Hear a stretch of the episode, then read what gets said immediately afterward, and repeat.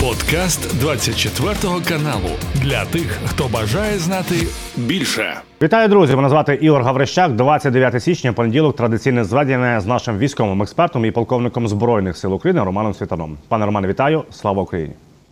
Героям слава, бажаю всім здоров'я. Пане Романе, ну на 29 січня окупанти запустили е, шахеди по Україні, і 28-го летіла ракета Х-59 в бік нашої території.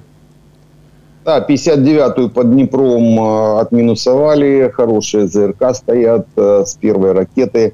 А 8 шахедов тоже, тоже были отминусованы, причем пытались двигаться по тем маршрутам, которые вчера разведали, там, где мы э, сразу их не отминусовали, по тем маршрутам они все 8 отправили. Э, думали, что мы так и дальше будем ждать. Конечно, перехватили в основном с помощью зенитного управля... Э, зенитных э, комплексов и бригад, которые были увеличены, количество которых было увеличено по тем маршрутам, по которым россияне до этого прошли. Так что россияне креативят, ну и мы креативим. Минус 8 шахетов. Пане Романе, по лінії бойового зіткнення, що відомо, за останні два дні на Купінському напрямку в районі Табаївки населений пункт, до речі, невеликий населений пункт. Там 35 е, осіб жило до війни повномасштабної. Що відомо, що спочатку росіяни просунулися. Е, все селище було під їхнім контролем, але буквально одну добу вони дуже раділи. Наші сили оборони відійшли, перегрупувалися і відбили частину території.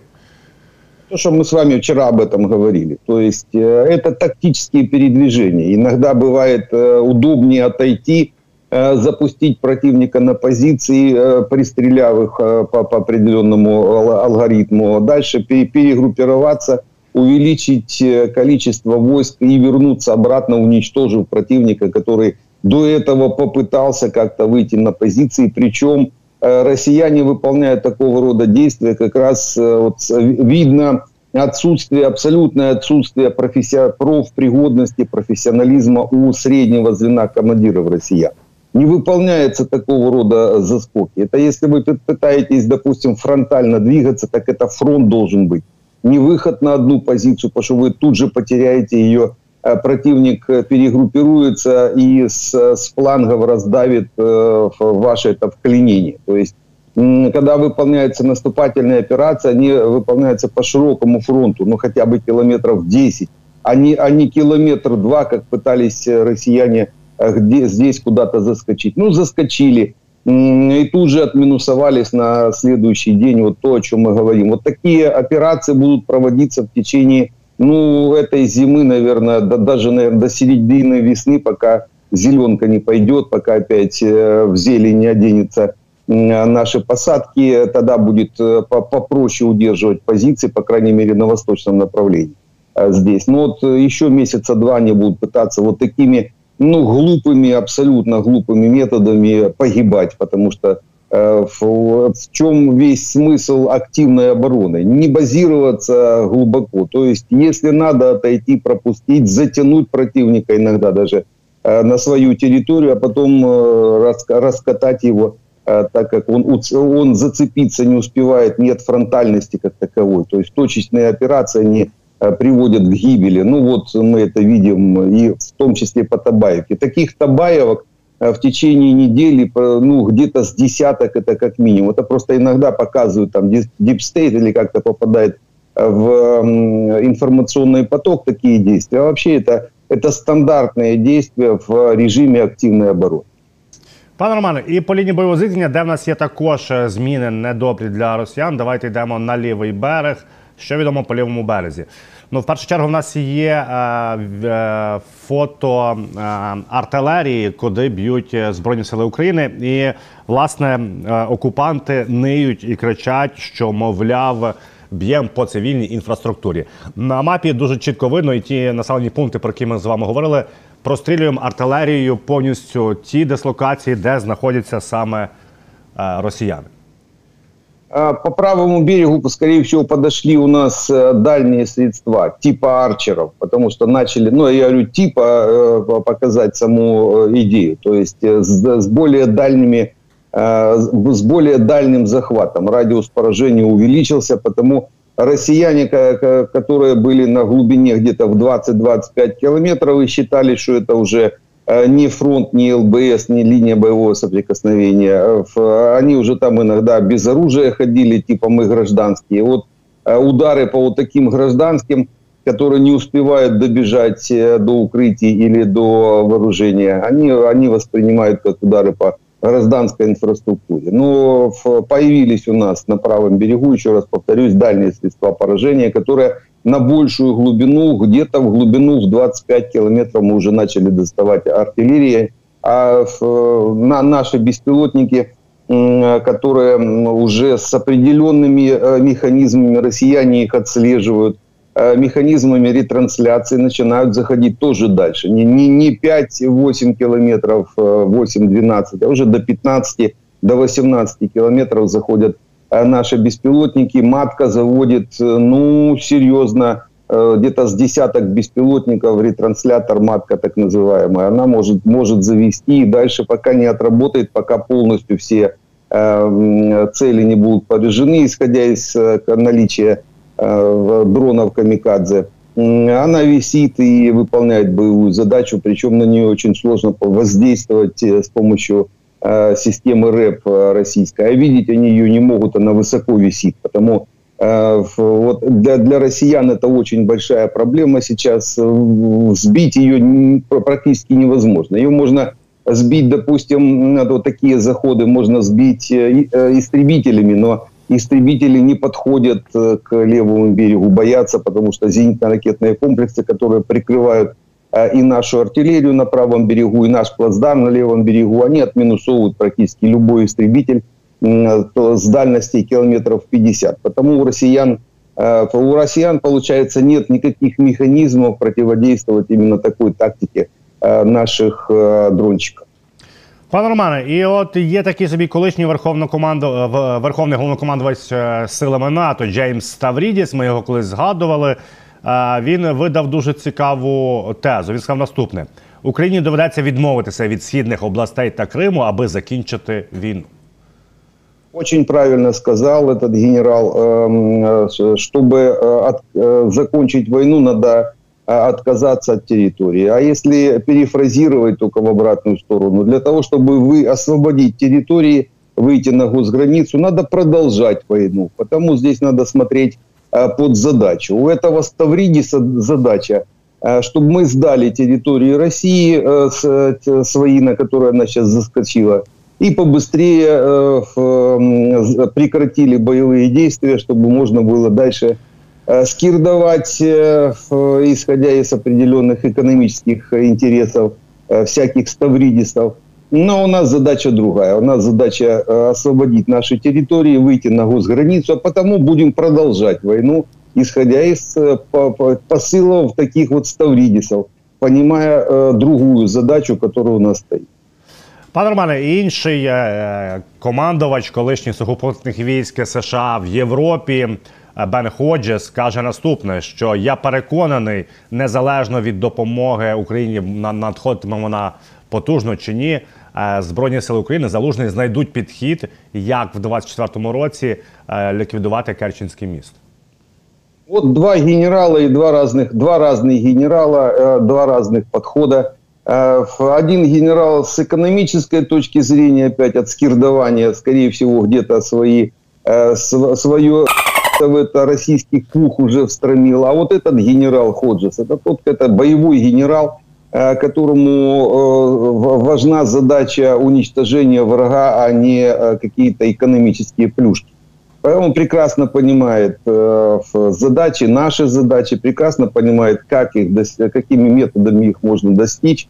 Он четко видит последовательность выполнения Э, освобождения Украины, выхода на госграницу, то есть уничтожение российской армии. Начало, начало с Крыма, это его, он уже второй год об этом, ну, мы все об этом говорим, э, что пока Крым не освободим, нет механизма освобождения дальнейшей территории Донбасса, Запорожщины. Потому Крым, а Крым освобождается с уничтожения, вернее так, уничтожить Крымский, э, Керченский мост можно будет непосредственным уже Э, его разбором, то есть его придется подрывать, каждую э, стойку, вернее, каждую опору снимать пролеты, то есть это целый процесс, либо выход нескольких эскадрилей бомбардировщиков с бетонобойными бомбами, которые, которыми придется разрушать мост. То есть разрушить мост не так просто. А вот повредить его, да, повредить его возможно. У нас уже два раза служба безопасности Украины Малюка эти вопросы решала, повреждала э, Керченский мост э, на определенное время, на месяцы, там, на полгода. А, то есть э, вот повреждение Керченского моста, оно более вероятно. Механизм повреждения каждый раз новый. Наши ребята креативят, спецслужбы подходят ну, с таким, с, долей э, некого, я бы так сказал, артистизма даже в этом смысле. Потому третий удар тоже выведет мост, не уничтожит, выведет мост где-то на полгода из эксплуатации. Я думаю, этим вопросом занимаются наши спецслужбы для того, чтобы э, на 100% вопрос этот решить. Ну, естественно, Бен Ходжес это прекрасно понимает. Еще раз повторюсь, освобождение Украины – может начаться с э, освобождения Крыма, а вот оно само по себе начнется с э, повреждения Керченского моста. Потому это будет таким э, сигналом, я бы так сказал, для выполнения уже операций по освобождению Крыма, когда будет э, отмінусован Керченський мост. Пане Романе, видання The Times каже наступне: що країнам Європи потрібно готуватися до ракетних ударів по критичній інфраструктурі. Наскільки це серйозно? Наскільки ці заклики викликають справді пересторогу? Ну, это э, маловероятно, но вероятность-то по-любому какая-то есть. Допустим, потерять серьезные инфраструктурные э, проекты или э, э, сооружения, это опасно для европейских стран. Все-таки Европа, она завязана на довольно-таки Э, завязана на такие серьезные, э, э, серьезные тех, технологические моменты в своем жизнеобеспечении. Потому до них добраться довольно-таки легко. А после того, как они приняли в себя сотни тысяч россиян под видом там, бегущих от российского так там из этих сотен тысяч найдется с тысячу-две, которых, эм, которые знают, как ударить по как раз критической инфраструктуре. Потому им надо вопрос решать, мы уже неоднократно об этом говорили. Россиян надо депортировать, э, этих э, российцев с российскими паспортами однозначно депортировать, а тех, которые э, остаются или, по крайней мере, есть какие-то виды на жительство, надо пропускать через полиграфы, причем каждый год потому что к ним будут стучаться ФСБшники однозначно для того, чтобы подвигнуть к выполнению задач ударов по объектам, по инфраструктурным объектам. Это не обязательно нанесение ударов с помощью авиации. Зачем? А мы же тоже наносим э, не с помощью ракет и авиационных, авиационной техники. У нас есть механизмы, и вот россияне могут эти механизмы использовать в том числе и по Европе, но для этого надо там как раз находиться агентов российских. Потому Европа сейчас наводнена сотнями тысяч по таких российцев, э, и их однозначно надо, их надо шерстить, контролировать, высылать. Э, ну, неважно, может быть, не в Россию, там в Монголию куда-то туда, за Урал уже думать, или в, на, на Ближний Восток, но их нельзя, нельзя держать э, в районе поля боя. А Европа это поле боя сейчас. Это уже понятно. Россия, российцы десятый год воюют на европейской части. Ну і далі про НАТО, пане Романе, Єн Столтенберг, генсек альянсу, в інтерв'ю американській пресі сказав наступне: що потрібно більше допомагати Україні, активніше знову ж таки закликав, і сказав наступне, що на якомусь з етапів США і союзники повинні зобов'язані запросити Україну в НАТО. Ну, такое впечатление, что этот вопрос уже решен. Дело в том, что как раз по натовской э, риторике ни у кого уже нет, ну, кроме как там венгров со словаками, но опять же не венгров, словака, а этих заангажированных политиков э, венгерских и словацких. Ни у кого уже нет никакого э, отрицательного восприятия вступления Украины в НАТО. Сейчас, наоборот, вся эта риторика уже переводится именно в, такое, в таком ключе. Э, вопрос стоит «когда?». То есть э, не, не как или еще, а именно «когда?». В каком момент, в каком в каком виде, как подать, ну, вот в таком режиме. И вот это изменение этой риторики как раз говорит о том, что решение уже принято, потому что в, основном после принятия решения меняется риторика для того, чтобы подготовить общество, может быть, подготовить другие страны, да и вообще создать такую информационную подушку для того, чтобы легче было потом это, это уже анонсировать. Потому я думаю, как раз вот это изменение риторики в том, что мы уже однозначно будем в НАТО. Дело времени, дело механизмов, оно говорит как раз в нашу пользу. То есть это, эта тема уже, можно сказать, решена.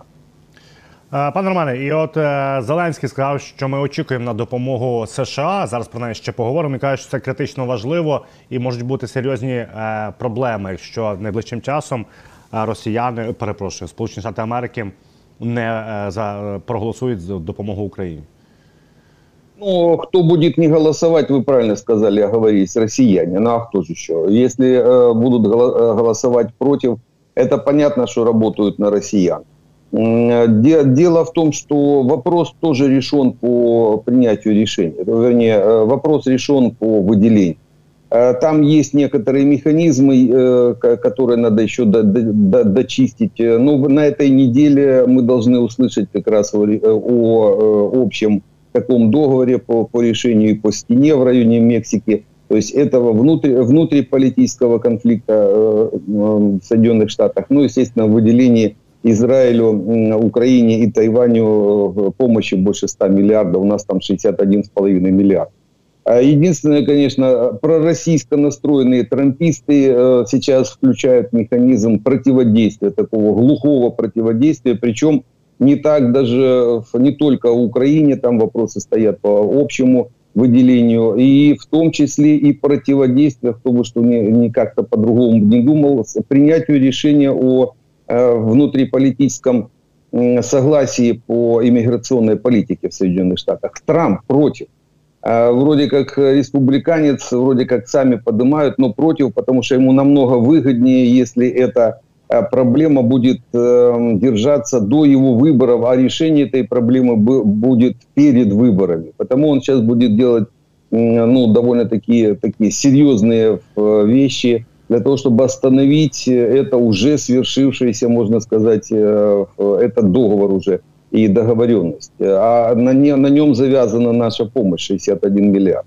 А плюс еще одна проблема все-таки по Израилю, вопрос не решен. Байден э, настаивает на том, чтобы, ну, Соединенные Штаты настаивают на том, чтобы Израиль в конце концов прекратил Э, захват э, палестинской территории и признал палестинское государство, начал содействовать созданию палестинского государства, а не захватывать палестинские земли, убивая в таком же в режиме геноцидном э, арабов в этом районе. Штаты на это не подписывались. И сейчас вопрос стоит как раз о выделении, в том числе помощи и Израилю. У Израиля сейчас большая проблема с боеприпасами – они заканчиваются, они долго такую вести, войну вести не могут, и без э, американской помощи они также э, зависнут, вот как мы сейчас зависли. Потому, э, а это все в общем пакете идет, то есть они нагромоздили общий пакет, Израиль, Тайвань, Украина, э, стена э, мексиканская, вот сейчас сами в, это, в этом всем пакете э, возятся. Но Э, есть возможность все-таки того, что на этой неделе решится вопрос. Вопрос уже решен, там чуть ли не бумаги уже подписаны э, юридическими определенными, то есть э, с привлечением юридических механизмов Сената. А вот единственное, что, скорее всего, Трамп может как-то вмешаться, хотя, опять же, если республиканцы правильно, грамотно себя поведут, большинство республиканцев, то Трампу не удастся остановить уже обнародование этого документа. Е, пане Романе, і е, от е, видання американські також передають, що Трамп готовий влаштувати війну Китаю, як мінімум економічно, підняти ставки і мита до 60% на товари з цієї країни. Ну, он это может, и я больше скажу, он это сделает. Есть определенные экономические проблемы в Соединенных Штатах, кто бы что ни думал, там действительно не есть. И виновник в этом в том числе и Китай. Э, Китаю последние э, несколько лет, э, даже, наверное, больше десятка лет, дали такие преференции по ввозу своей продукции на территорию Америки. Американский рынок очень большой, ну, естественно, китайский ширпотреб практически заполонил сейчас Америку. И для того, чтобы как-то поднять внутри Америки свое производство, естественно, надо вводить эти санкции. Для санкций для Китая, по большому счету, не совсем это большая проблема. Но они, они будут продавать это. Что такое санкции? Это же, в конце концов, ввод пошлины на определенные виды товаров. Ну, будут китайцы, будут меньше китайцы получать прибыли. Вот так бы я сказал. Не более того, эта прибыль будет оставаться либо в, у американцев в этом смысле, либо, допустим, как раз через э, эти пошлины либо они чуть уменьшат э, поток э, товаров в Америку, ну, это рынок, он отыграет, а по ценам отыграет, но увеличат э, его в другие страны, в ту же Европу, там, в Африку, там есть куда, в принципе, этот китайский шип-папир отправлять. То есть это, это отыграется. Единственное, что уменьшится просто количество прибыли у китайцев, не более того. Сказать, что это война, я бы не сказал, то есть это просто такое перераспределение прибыли в сторону американської економіки. Пане Романе, і от а, Близький Схід, Червоне море, а, Іран і от ці от ці країни зла. А, США, це ж от на вчора вдарили по базі Сполучених Штатів Америки, є загиблі солдати США. І от зараз кажуть, що Білий Дім, Пентагон готують таємний удар по Ірану они лучше не готовили, не лучше делали. Но как можно, можно готовить, если там уже начались боевые действия на Ближнем Востоке, они только начинают готовить. По большому счету они должны были готовить. Вот это вот, э, э, эта готовность называется американской армией. Никакая она там э, не, не готовая, не боеготовая. Если, если уже ведутся боевые действия, то у них должны быть эти схемы наработанные после удара по американским э, военнослужащим, тем более после гибели американских военнослужащих. Через, через несколько часов должен был бы нанести, э, должен был нанесен быть удар по э, определенным, заранее определенным целям на территориях государств противоборствующих. Они сейчас только будут чесаться, думать, а давайте мы какие-то планы подготовим. Вот это вот вся американская армия. А, и вообще помощь американская как таковая, военная, они слишком долго чухают, они ни к чему не готовы, они, э, они уже, как сказать, Э, пережили себя в этом смысле. Им надо уже меняться, им надо быстрее думать. Сейчас это не то, что было в прошлом тысячелетии. Американская армия до сих пор живет этими стандартами прошлого тысячелетия. Э, шаги там э, месячные. А сейчас все это живет в течение часов, максимум суток. Если вы в течение суток не, не нанесли удар, то противник уже перераспределился, рассредоточился, вы уже его не поймаете. Э, потому американцы, как всегда, чухаются долго, тем более перед э, принятием решения. Они сейчас принимают решение, как бежать с Ирака и Сирии. Убежали с Афганистана, сейчас будут бежать с Ирака и Сирии. И вот сейчас вот такие удары по американским э, войскам, безответные удары, они уже напоминают такие подзадники, я бы так сказал. То есть спинка их уже просто отправляют. И негатив очень большой, конечно, по американцам. Но это опять же какой негатив? Это, это факты, это факт, факты, которые... Вот она вот такая американская армия. Много понтов, а, много э, заявлений всяких, надувания щек, а в конце концов под, поджимают хвост и ретируют, ретируются куда-то туда за, за океан, э, пытаясь убежать. Вопрос тогда, зачем тогда заходили? А смысл тогда было захода американских войск в Афганистан, в, э, в тот же Ирак или в Сирию, чтобы потом вот так убегать. Тогда бы уже не заходили, меньше проблем бы было. Да, расставили, понятно, расставили базы, э, как-то прикрывать Израиль, а теперь самое интересное, Израиль бросают, э, просто поджав хвосты, убегая с Ближнего Востока. Еще и с подзатыльниками, вот такими подзадниками, о э, которых я говорил. То есть, ну, выглядят они сейчас в последнее время, особенно, это вот эта вся проблема, это в клинтоновско-байденовской администрации, вернее, обамовской. Вот обамовская администрация, они, э, мягко скажем, э, больше ходят по-маленькому куда-то, так, не буду в эфир говорить жестко, э, в, по, вот в этих вопросах. То есть они не способны руководить серьезными операциями, не, абсолютно не способны. То есть это, это администрация, ну, пораженческая администрация, там надо ее менять на более молодых, более э, креативных, вот я уже говорил по поводу Ники Хейли, на тех же республиканцев. Республиканцы, ну, только не Трамп, Трамп такой же самый. То есть, по большому счету, он он много говорит, но делает так, постоку постоку. Это надо уже молодежь подпускать, вот где-то 50-летних, эти уже намного моложе, на, на 20-25 лет моложе, эти, эти уже будут делать, в конце концов, восстановят какую-то реноме э, вот, вот такой побитой э, американской армии. Пане Романе, і от до речі, суд вивчення війни каже наступне: що Росія не проти членства України в НАТО ЄС, і що вони кажуть, що будуть просувати в Кремлі цю тезу, аби е, приспати наших союзників, приспати Україну, тому що Кремль всіма правдами і неправдами хоче заморозити, уповільнити війну, аби перегрупуватися, аби наростити сили. Это вот как раз, э, скорее всего, российская разведка, ну, естественно, российское военно-политическое руководство получило информацию о том, что принято решение принять э, Украину в НАТО. Причем оно принято уже, скорее всего, на верхних уровнях э, управленческих, натовских.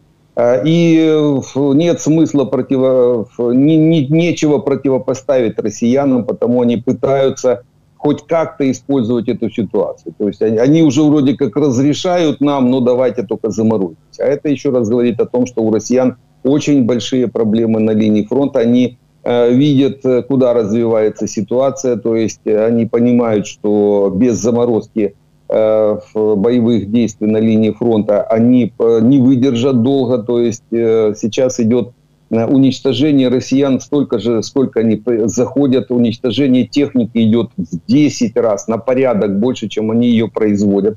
А с таким темпом они за год просто в ноль, э, в ноль уйдут. Ну, в ноль имеется в виду по складским запасам, то есть будут работать с колес, как это произошло с, с теми же снарядами. Э, у них было 60-70 тысяч снарядов выстрелов в сутки, сейчас они опустились на 10. Э, тысяч. То есть это, это тот э, минимум, э, который они могут себе позволить, ну, вернее, максимум, который они могут себе позволить, исходя из производства. То есть вышли на нулевые складские запасы и работают с колес. Вот так же само они через год где-то уже, они же прогнозируют это прекрасно. У них будет та же самая картина по танкам, по, по стволам, по ББМ, то есть по, по технике как таковой. А так они долго не смогут это практически э, уже, можно сказать, проигрыш, им придется суживать фронт.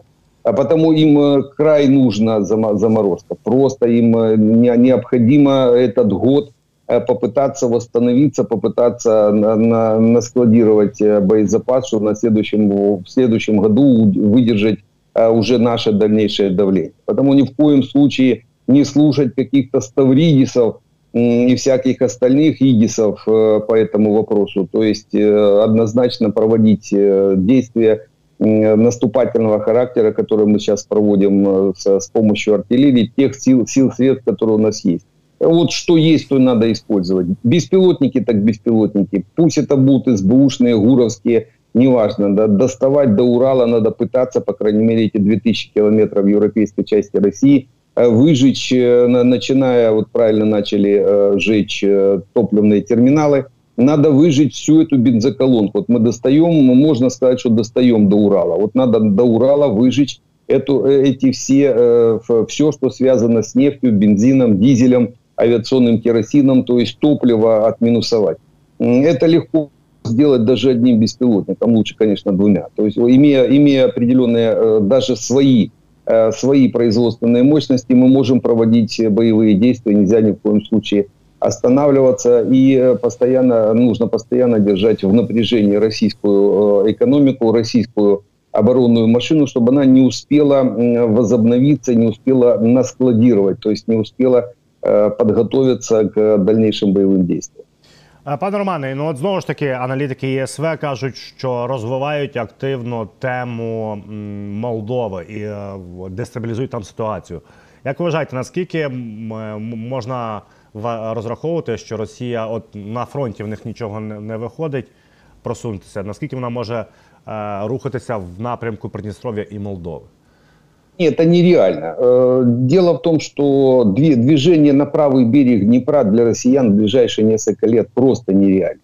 Э, есть определенные периоды, и вот э, если мы не поведемся на эти все политические давления и предложения, тем более россиян там на заморозку, им просто нереально нечем будет никуда двигаться, тем более правый берег Днепра. То есть общее направление туда воинскими частями невозможно со стороны России. Единственное, для чего они могут дестабилизировать обстановку в Приднестровье, это для того, чтобы связать э, наши армии э, или на наши несколько бригад вдоль линии Приднестровья, которые расположены при готовности форсирования Днепра. То есть попытаться ударить нам в спину. Ну, не ударить в прямом смысле, то есть у них там тоже несколько тысяч всего лишь россиян, они из Приднестровья не выйдут, потому что прекрасно понимают, что они потом уже туда не вернутся.